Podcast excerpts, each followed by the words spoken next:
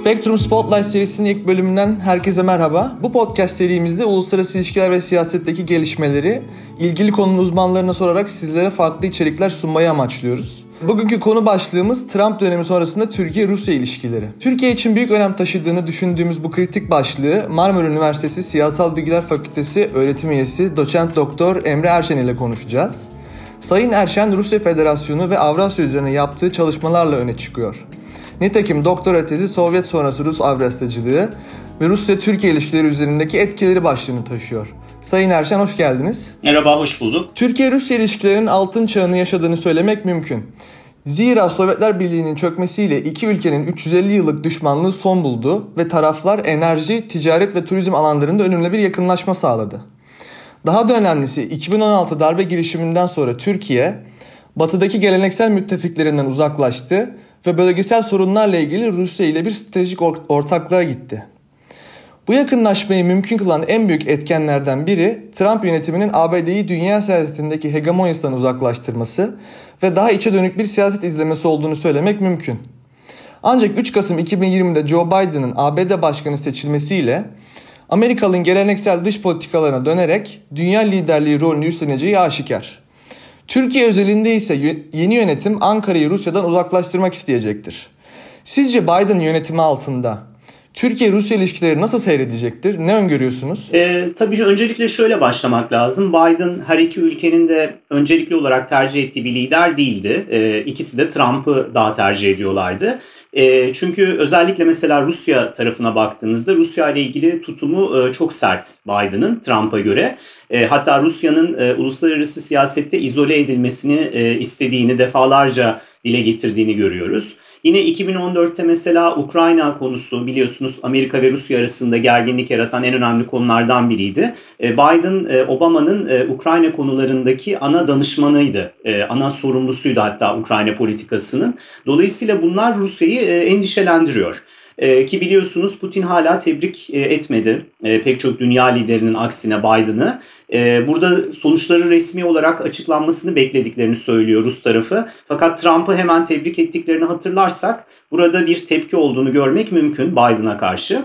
E, bunun e, tabii önemli bir nedeni şu, e, hatırlarsanız e, Trump'ın seçildiği 2016 başkanlık seçimlerine Rusya'nın müdahale ettiği Trump lehine. Bu konuda çok ciddi iddialar gündeme geldi.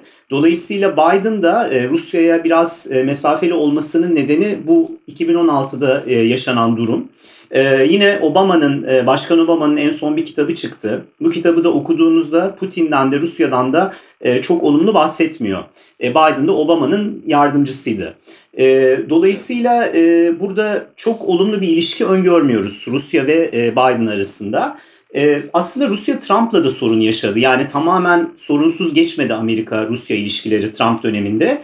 E, hatta Trump Rusya'nın adamı algısı oluştuğu için e, Amerikan kamuoyunda bunu kırmak için zaman zaman Rusya'ya çok sert tepkiler de verdi. İşte 2014'ten beri mesela uygulanan yaptırımlar Amerika'nın Kırım ve Ukrayna nedeniyle arttı. Trump döneminde hafiflemedi. Ee, Rusya adeta İran ve Kuzey Kore gibi ülkelerle aynı gruba alındı Amerikan dış politikası açısından. Yine orta menzilli e, füzelerin sınırlandırılması anlaşmasından çekileceğini Amerika açıkladı. Rusya için çok önemli bir anlaşma bu. Dolayısıyla bütün bunlara baktığımızda Trump döneminde de Rusya-Amerika ilişkileri çok iyi seyretmiyordu. Fakat Trump'ın bu liderler arası diyalogla iş çözme gibi bir yaklaşımı var. E, Putin'le de bu nedenden dolayı kişisel bir diyaloğu olduğunu biliyoruz. Hatta Amerikan basınına yansıyan pek çok haber oldu. Putin'in Trump'ın hoşuna gidecek sözler söyleyerek e, onu belli konularda ikna etmeye çalıştığı şeklinde. E, Biden ise elbette Trump'a göre çok daha deneyimli bir siyasetçi. Bir kere Rusya'yı yakından tanıyor. Sovyetler Birliği döneminde son döneminden itibaren Rusya konusunda e, aktif e, politika yapmış bir isimden bahsediyoruz. Yine başkan yardımcılığı yaptığı için Obama döneminde Rusya ile bütün meselelere, e, Rusya ile ilgili bütün meselelere çok hakim. E, tabii daha da önemlisi şu, e, Trump döneminde e, devre dışı kalmıştı Amerika'nın pek çok kurumu. Yani kurumsallık Amerikan dış politikasında geri plana düşmüştü. Biden'la beraber bu kurumlar tekrar devreye girecek. Özellikle Dışişleri Bakanlığı, Pentagon gibi. Dolayısıyla e, bu da Rusya için çok e, arzu edilir bir şey değil. E, Putin Trump'la bazı işleri halletmeyi daha tercih ediyordu. Yine en önemlisi bence Biden'ın Avrupa Birliği ve NATO gibi e, kurumlarla işbirliğine çok önem veriyor olması. Bütün kampanyasında da bunu vurguladı. Rusya'nın ise e, son 5-6 senedeki stratejisine baktığımızda bu batı kurumlarını zayıflatmak. Dolayısıyla çok mutluydu Trump'ın NATO'ya şüpheci yaklaşmasından veya AB Amerika arasındaki ilişkilerin gerilmiş olmasından. Dolayısıyla Rusya açısından böyle bir durum var. Şimdi Türkiye'ye dönecek olursak e, aynı şekilde Türkiye'de e, Trump ve Biden arasında bir tercih yapacak olsaydı e, İbre kesinlikle Trump'tan yanaydı. E, çünkü Trump nasıl Putin'le yakın bir diyalog kurduysa Erdoğan'la da kişisel bir diyaloğu vardı. Hatta işler genelde böyle yürüyordu. Yani o telefon konuşmalarında pek çok iş çözülebiliyordu. Şimdi Biden e, hem dediğim gibi o kurumsallığı devreye sokacak demin bahsettiğim hem de Türkiye'ye karşı yaklaşımı çok daha eleştirel. Hatta e, yakın zamanda haberler yapıldı. Geçmiş zamanda söylemiş olduğu Türkiye'de işte iktidar değişikliği için muhalefete destek verelim gibi bazı sözler oldu. Bunlar ister evet, istemez evet Türkiye'de hem kamuoyunda hem hükümette ciddi bir e, tepki yarattı. Ee, yine e, Türkiye dediğim gibi e, belli konularda Trump'ı ikna edebiliyordu. Özellikle Cumhurbaşkanı. E, Suriye'den çekilme meselesi örneğin. Yani Trump'ın üzerinden tamamen yürüdü. Amerika'nın Suriye'de biraz geriye çekilip Türkiye'ye alan açması. Dolayısıyla şimdi Biden'la beraber e, bu konularda yeniden aktif olacak bir Amerika bekliyoruz. E, özellikle Türkiye'nin Suriye'deki çıkarlarını e, tehdit etme olasılığı var. E, yani Türkiye'nin de çok mutlu olmadığını söyleyebiliriz. Şimdi hem Rusya hem Türkiye Biden yönetimine e, mesafeli yaklaşıyorlar. E, elbette burada da bir parantez açmak lazım. Yani Biden'ın ne yapacağını daha görmedik. Belki de daha farklı bir strateji izleyebilir ama şu an öngörülen iki ülkenin de e, biraz e, sıkıntı yaşayabileceği şeklinde. Bu da ilk başta Türkiye ve Rusya'yı acaba Biden daha mı birbirine yaklaştırır? Böyle bir etki mi ortaya çıkar? Bunu herkes düşünüyor. Fakat ben durumun tam olarak da böyle olmayacağını tahmin ediyorum belli nedenlerden dolayı. Bir kere her iki ülkede Türkiye'de Rusya'da ekonomik anlamda ciddi bir darboğazdan geçiyorlar. Ee, dolayısıyla Amerika ile ilişkileri daha fazla germek ikisinin de ekonomik dinamikleri açısından çok da işlerine gelecek bir şey değil. Kaldı ki Türkiye zaten Amerika ile bir müttefiklik ilişkisi içerisinde. Burada da önemli buna bir altını çizmek gerekiyor. Şimdi Biden eğer NATO'yu yeniden merkeze alacak bir dış politika takip edecekse Türkiye ile ilgili de bunun etkileri olacaktır. Türkiye bundan memnun da olabilir. NATO'nun tekrar Amerika için önemli e, bir hale gelmesinden. E, ikincisi şu var. Şimdi Trump evet iki liderle iyi anlaşıyordu. Hem Putin'le hem Erdoğan'la ama bir taraftan da davranışları o kadar öngörülemezdi ki. Amerikan dış politikasını da bu öngörülemezlik damgasını vurmuştu. Şimdi e, artık daha öngörülebilir, daha tahmin edilebilir bir Amerikan dış politikası olacak. Bu da bence Türkiye içinde, Rusya içinde çok kötü bir e, sonuç değil. E, ikincisi ben Biden'ın Türkiye'yi daha da fazla Rusya'ya doğru itecek bir yaklaşıma sahip olacağını düşünmüyorum e, müttefiklerle demin dediğim gibi ilişkiyi öne çıkaracak bir söylemi varken bunu Türkiye'ye de yansımaları olacağını tahmin ediyorum. E, burada Türkiye'nin Biden yönetimiyle nasıl bir diyalog kuracağı da çok önemli bu arada. Biliyorsunuz e, en son e, Dışişleri Bakanı'nı açıkladı Anthony Blinken. E, Türkiye'yi çok yakından tanıyan bir isim. 15 Temmuz'dan sonra Türkiye'ye geldi. İşte öz eleştiri yaptı hatta o dönemde. Amerika'nın darbede darbe girişiminde pasif kalmasını eleştirdi. Bunlar önemli. Fakat burada e, bence önemli bir dipnot e, Suriye ve YPG. Yani Türkiye-Amerika ilişkilerinin kopma noktası Obama döneminde buradan başlamıştı. Amerika ve YPG arasındaki e, ilişkiler nedeniyle. E, zaten Rusya da bu gerginliği çok iyi kullanarak Türkiye'yi Suriye konusunda yanına çekmeyi başardı. Yani Amerika'nın açtığı alanı Rusya değerlendirdi. E, bir de e, şunu söylemek lazım belki Rusya-Amerika ilişkileri daha küresel bir boyuta sahip. Türkiye-Amerika ilişkilerinde bu küresel boyutu biz görmüyoruz. Mesela Rusya-Amerika arasında nükleer silahsızlanma konusu var. Türkiye buraya dahil değil. START anlaşması çok önemli bir e, nükleer e, silahlardan arınma anlaşmasıdır. Bu e, yakın zamanda süresi doluyor ve bunun uzatılmasını hem Biden hem Putin tercih ediyorlar. Mesela burada e, Rusya ve Amerika arasında farklı bir diyalog olacaktır. E, Rusya da zaten yeri geldiğinde Amerika ile anlaşmak adına Türkiye'nin çıkarlarını görmezden gelebiliyor. Bunun da altını tekrar çizmek lazım. Bir ara Suriye'de böyle bir dönem yaşandı. E, ikisi bir araya gelerek bazı kararlar aldılar Suriye ile ilgili ve burada Türkiye'yi dışladılar. Bunlar da yaşanabilir. Yani Türkiye, Rusya, Amerika üçgenine bakarken bu küresel boyutu da e, unutmamak lazım. E, tabii Türkiye Biden döneminde tamamen Rusya'ya mesafeli bir tutum alabilir mi kısmına gelirsek yani daha Trump dönemine göre bu da çok mümkün görünmüyor. Neden? Çünkü evet e, Biden elbette daha aktif bir politika izleyecektir. Ama Türkiye açısından da Rusya çok önemli bir aktör dış politikada. Hem Suriye'de hem Libya'da e, Dağlık Karabağ en son örneğinde gördüğümüz gibi bu tür jeopolitik konularda Kafkasya'da, Karadeniz'de Rusya Türk dış politikası için e, çok önemli bir rol oynuyor. İkincisi ekonomik ilişkiler anlamında Türkiye için e, belirleyici bir aktör. Enerji konusu, Türkiye'nin enerjisinin önemli bir bölümünün Rusya'dan sağlanması, Türk akım hattı, yani bunun tamamlanması e, çok stratejik bir anlaşma, yani çok stratejik bir projeden bahsediyoruz. Yine mesela Akkuyu Nükleer Santrali bunlar uzun vadeli çok devasa yatırımlar. Dolayısıyla Türkiye'de Rusya'da birbirleriyle ilişkilerini belli bir düzeyde sürdürmek zorundalar. İkincisi ve bence daha önemlisi Rusya Türk dış politikası için her zaman önemli bir denge unsuru. Bu Biden döneminde de devam edecek. Trump döneminde de Türkiye bunu çok sık kullandı. Dolayısıyla Biden yönetimine mesaj verebilmek için ikisi de bu özel ilişkiyi kullanmayı tercih edeceklerdir. Ama e, dediğim gibi Türkiye açısından bu dengenin nasıl sağlanacağı e, önemini koruyacak Biden döneminde Rusya ve Amerika arasında. Bu şekilde özetlemek mümkün. Peki teşekkür ederim. Şimdi e, S-400 konusuna değinmek istiyorum. Görüyoruz ki ABD, Rusya, Türkiye üçgenini ilgilendiren en önemli konu başlıklarından bir tanesi S-400 savunma sistemleri.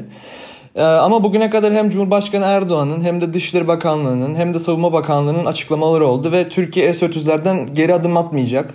Bu anlaşma tamamlanmıştır açıklamaları yapıldı.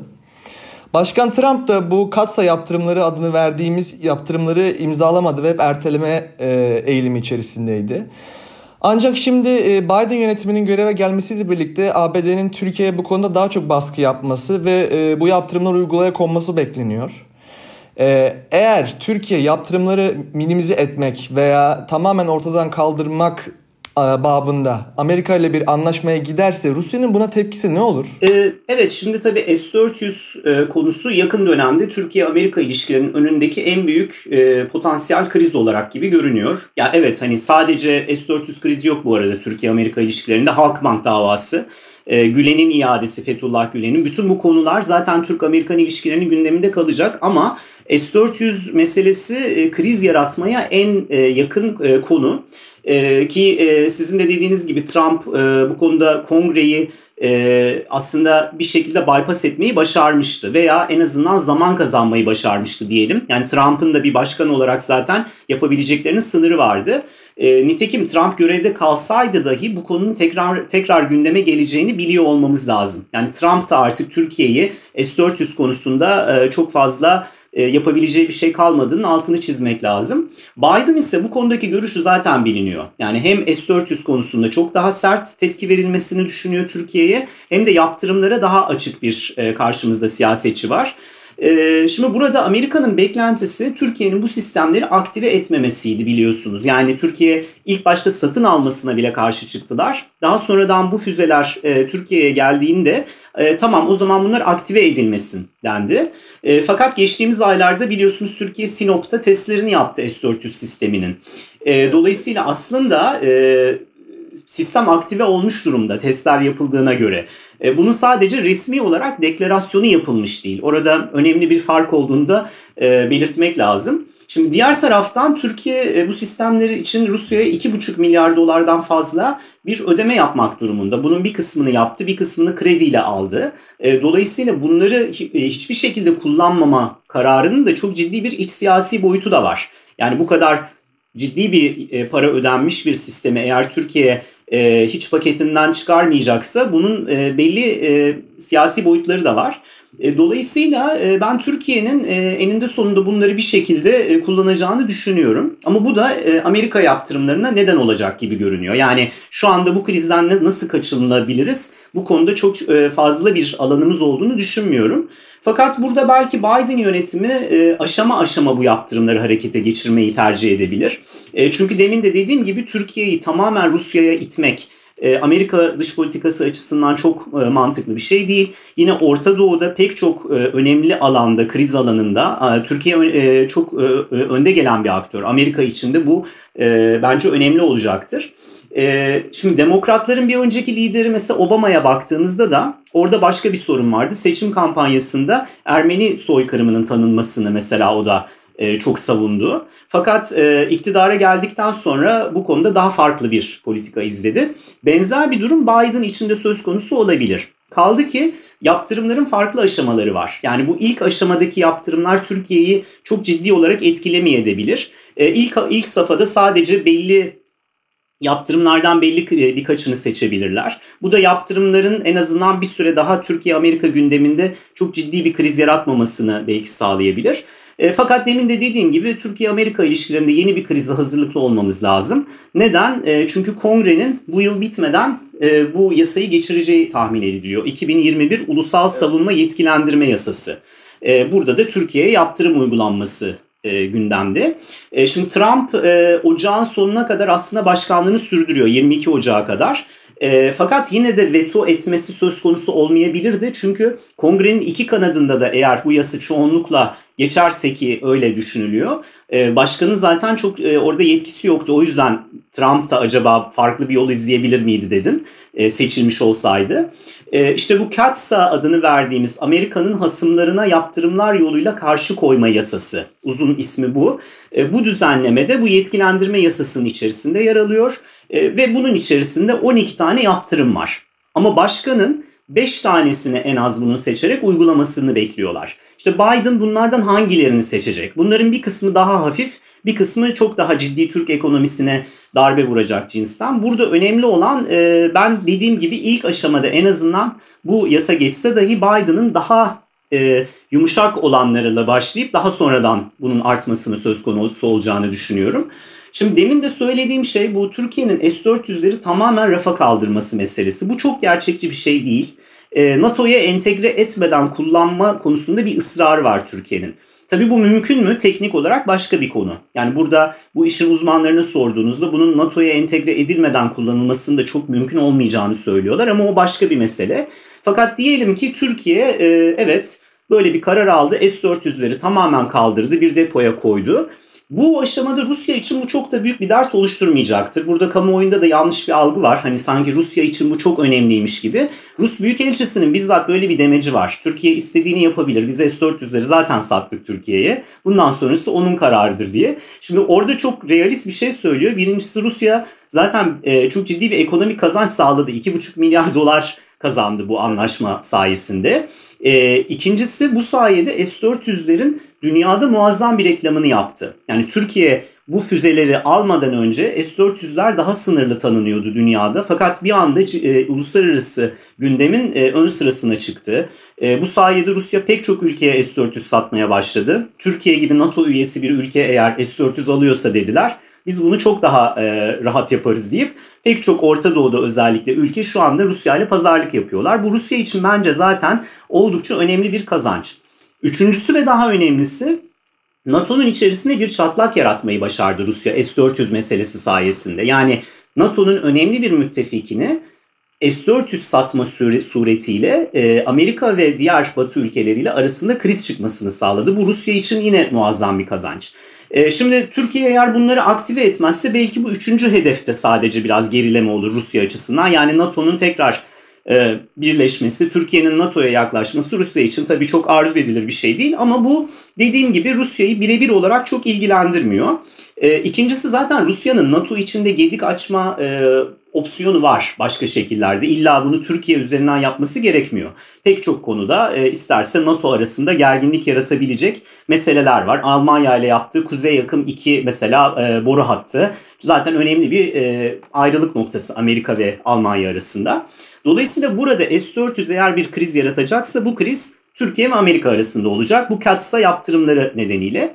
E, bu da yine enteresan bir şekilde Rusya'yı sevindirecek bir gelişme olur elbette. Çünkü demin de dediğim gibi Batı kurumlarının zayıflaması Rusya için önemli ve Türkiye ile iyi ilişkiler sayesinde dolaylı olarak da bunu başarmış oluyor. Eğer Biden bir şekilde Türkiye'ye yaptırım uygularsa kısa vadede Rusya'nın bundan mutlu olacağını düşünüyorum açıkçası. Peki e, herhangi bir şekilde bu gelişmelerin Suriye ve Libya'daki barış sürecini etki etme olasılığı var mı? Yani mesela e, siz dediniz e, Rusya çok e, hani umursamayacaktır çünkü parayı cebine koydu gibi bir cümle söylediniz. Ben de hani buradan Suriye ve Libya'daki barış sürecinin herhangi bir etkisi olmayacağını düşünüyorum. Siz de katılır mısınız buna? Şimdi tabii Suriye ve Libya'da Rusya'nın vereceği tepkileri farklı boyutlarıyla ele almak lazım. S-400 ve oradan sonra bir gerginlik çıkarsa bu tabii ki e, bu iki meseleyle ilişkili olacaktır. E, fakat burada sadece Türkiye boyutuyla Rusya, Suriye ve Libya politikalarını belirlemiyor. Birincisi küresel düzeyde Batı ile ilişkilerinde Rusya'nın yaşanacak gelişmeler. E, hatırlarsanız Suriye'ye girme nedeni 2015'te Rusya'nın Ukrayna ve Kırım sonrasında içine girdiği izolasyonu delmekti bir anlamda ve Batı'ya askeri gücünü göstermekti bu yaptırımlar başladıktan sonra. Yine Libya'da e, Hafter'e e, destek vermesinin e, en önemli nedeni Obama döneminde e, Libya'nın bu u, ulusal mutabakat hükümetine verilen yine Batı tarafından destekti. Yani Obama politikasına bir tepki olarak Rusya aslında Suriye ve Libya politikalarını şekillendirdi.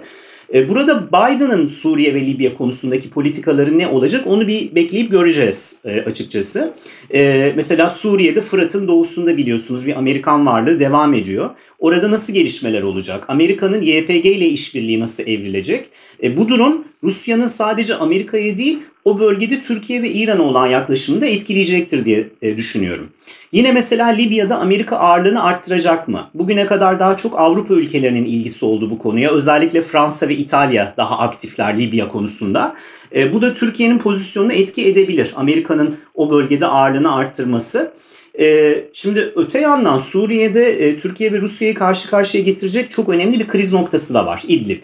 E, iki ülke biliyorsunuz Ocak'ta bir anlaşma yaptılar. E, öncesinde e, Esad rejimi tarafından Türkiye'nin 30'dan fazla askeri e, hayatını kaybetti. Bu da önemli bir kriz yarattı. E, arkasından da yine apar topar bir anlaşma yapıldı. Devriyeler e, devam ediyor İdlib'de.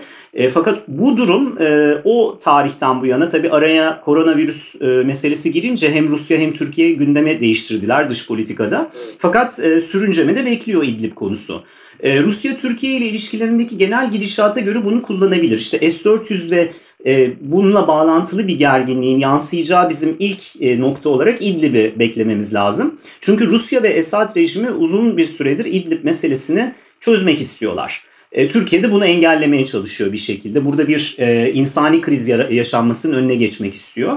E, bu da dediğim gibi demin eğer Amerika-Türkiye arasında S-400 en önemli kriz noktasıysa Rusya-Türkiye arasındaki en olası krizinde Suriye'de İdlib konusunda çıkabileceğini tahmin edebiliyoruz. Şimdi Libya'ya gelirsek Libya'da Türkiye'nin ulusal mutabakat hükümeti ve Sarraç yönetimi için zaten bir ağırlık koyduğunu biliyoruz. Bu konuda belli bir yol da aldı Türkiye. Çok ciddi bir yatırım yaptı Libya'ya bu açıdan siyasi anlamda. Fakat hatırlarsanız Cufrad'ın ötesine geçemedi Türkiye. Yani Hafter rejimini bir noktaya kadar Türkiye'nin müdahalesi durdurdu ama orada Rusya'nın da çok önemli bir rol oynadığını görüyoruz. Rusya burada Libya'da özellikle Türkiye'nin pek ortağı gibi değil. Hatta tam tersine Birleşik Arap Emirlikleri ve Mısır'la çok rahat bir koordinasyon içerisinde Rusya. E, oradaki paralı askerlerini elbette kullanarak e, Rusya'nın orada paralı askerleri olduğunu biliyoruz. Yani Libya'da da bir tıkanma var karşımızda. E, hatta Türkiye'nin buraya Suriye'den paralı asker taşıdığına yönelik haberler Rusya'da çok ciddi tepki çekti. Rusya bu konuları çok e, endişeyle takip ediyor. Aynı şey mesela Dağlık Karabağ için söz konusu oldu. Yine Türkiye'nin oraya asker taşıdığıyla ilgili Suriye'den e, paralı asker getirdiğiyle ilgili çok önemli iddialar ortaya e, atıldı. Bunlar da bize Türkiye-Rusya ilişkilerinin aslında çok da rahat olmadığını gösteren önemli örnekler. Bugün bazen iki ülkenin acaba stratejik ortaklık yaptığı mı e, konuşu bu tür haberler e, görüyoruz. E, işte evet neden bunun bir stratejik ortaklık olamayacağını biz İdlib ve arkasından Libya, Dağlık Karabağ gibi bölgesel sorunlarda görüyoruz. Peki son sorum şöyle olacak Emre Bey. Ee, Dağlık Karabağ'ın işgalinin ardından 90'larda e, ortaya çıkan Agit Minsk grubunun barış sürecini e, sağlamak için çıkan ortaya çıkan Agit Minsk grubunun e, 10 Kasım'da sağlanan ateşkes sonrasında devre dışı kaldığını görüyoruz. E, şimdi oluşan bu tablonun e, genel anlamda bölgede Ankara-Moskova ilişkileri e, için ne ifade ettiğini sormak istiyorum. Ve e, Biden Amerikası'nın e, bölgedeki nüfuzu e, bakımından bize bu tablo ne anlatıyor? E, şimdi Amerika Birleşik Devletleri Kafkasya'da e, yani özellikle Dağlık Karabağ sorunu özelinde bu e, Minsk üçlüsü adı verilen bir mekanizma içinde yer alıyordu. AGİT e, tarafından kurulan. E, bu mekanizma da zaten çok efektif olmadı açıkçası. 1992'den beri bu üçlü var. Yani Rusya, Fransa ve Amerika'nın liderliğini yürüttüğü Minsk grubu. E, fakat Rusya dışında aslında ne Fransa'nın ne Amerika'nın Kafkasya'da çok etkin bir rol oynadığını söylemek e, pek mümkün görünmüyor. E, bu son ateşkeste de böyle oldu. Yani Türkiye'nin bir bölgesel aktör olarak Kaf- Kafkasya'da öne çıkmasının bir nedeni diğer e, ülkelerin biraz daha e, çekingen kalması. Bunu da söylemek lazım. E, tabii Rusya bu Türkiye'nin artan rolünden de çok mutlu değil. Çünkü Kafkasya geleneksel olarak Rusya'nın arka bahçesi olarak gördüğü bir bölge eski Sovyet coğrafyasının bir kere parçası. E, Ermenistan'la Rusya arasında çok yakın bir askeri ilişki var. Rusya'nın orada üsleri var, füze sistemleri var. Dolayısıyla Türkiye'nin Azerbaycan üzerinden Kafkasya'da belli bir nüfus edinmesi e, söz konusu olsa bile bunun kapsamına Rusya karar vermek istiyor. Ana kırılma noktası bu. Şimdi biliyorsunuz zaten bu ateşkes anlaşmasını Türkiye'nin e, dahil edilmemesi yani e, anlaşma metninde Türkiye'nin adı geçmiyor. Daha sonradan Türkiye ve Rusya ayrı bir anlaşma yapmak zorunda kaldılar. Yine e, Rusya'dan ısrarla Karabağ'da e, Türk barış gücü istememesine istemediğine yönelik mesajlar geldi. E, Türk gözlemcilerin Dağlık Karabağ dışında e, yer alacakları söylendi. E, hatta Türkiye Büyük Millet Meclisi'nden en son geçen bir e, bu konuda e, karar var. E, Türkiye'nin bu bölgeye askeri birliklerini göndermesi yönünde. Bu konuda da Rusya daha e, çok net bir açıklama yapmış e, değil. E, burada bir gerilim olduğunu söyleyebiliriz Türkiye ve Rusya arasında Kafkasya özelinde. Şimdi Amerika açısından baktığımızda Amerika zaten Kafkasya'da bu gelişmeler yaşanırken Azerbaycan ve Ermenistan arasında e, Amerika başkanlık seçimleriyle ve koronavirüs kriziyle uğraşıyordu zaten. Dolayısıyla daha pasif kaldı. İkincisi Amerika için Kafkasya bölgesi enerji aktarımı yani petrol ve doğal gaz kaynaklarının taşınması, petrol boru hatları ve doğal gaz boru hatları dışında çok da önemli bir rol oynayan bölge olmadı açıkçası geleneksel olarak. Fransa burada daha etkin bir rol oynamak istiyor ama burada da Fransa'nın tarafsızlığıyla ilgili şüpheler var. Mesela en son Fransız parlamentosunda alınan bir tavsiye kararı oldu. Karabağ'ın, Dağlık Karabağ'ın bağımsızlığının tanınması için. Bu da Azerbaycan'ı ve Türkiye'yi elbette çok rahatsız etti. Kısacası Minsk üçlüsünün miadı bence çoktan doldu ama bu krizle beraber bu artık iyice ortaya çıktı. Bu dakikadan sonra Amerika'nın Kafkasya'ya dönüşünün çok mümkün olabileceğini düşünmüyorum. E, burada kesin olarak kazanan Rusya, e, bir ölçüde de Türkiye. E, fakat dediğim gibi Türkiye'nin kazanımlarının sınırını da bu bölgede Rusya belirliyor. Neden? Mesela yıllar sonra Rus askerleri Azerbaycan'a dönme fırsatı yakaladılar. Barış gücü e, şeklinde. Halbuki Azerbaycan Kafkasya'da Rus askerlerini ve Rus üslerini, askeri üslerini e, topraklarını sokmamayı başaran tek ülkeydi. Ne Gürcistan ne Ermenistan bunu başaramamıştı. Bunun da altını çizmek lazım. Amerika bu noktadan sonra açıkçası bu denklemde çok da büyük bir değişim yaratabilir durumda görünmüyor. Bunu çok isteyeceğini de düşünmüyorum. Rusya'nın arka bahçesi olarak gördüğü için o bölgeyi. Evet e, bugün e, post-Trump döneminde Rusya-Türkiye ilişkilerini konuştuk Emre Erşen'le. E, hocam çok teşekkür ederim. Ben teşekkür ee, ediyorum. Değerli dinleyiciler Spectrum Spotlight'ın bir başka bölümünde görüşmek dileğiyle. Hoşçakalın.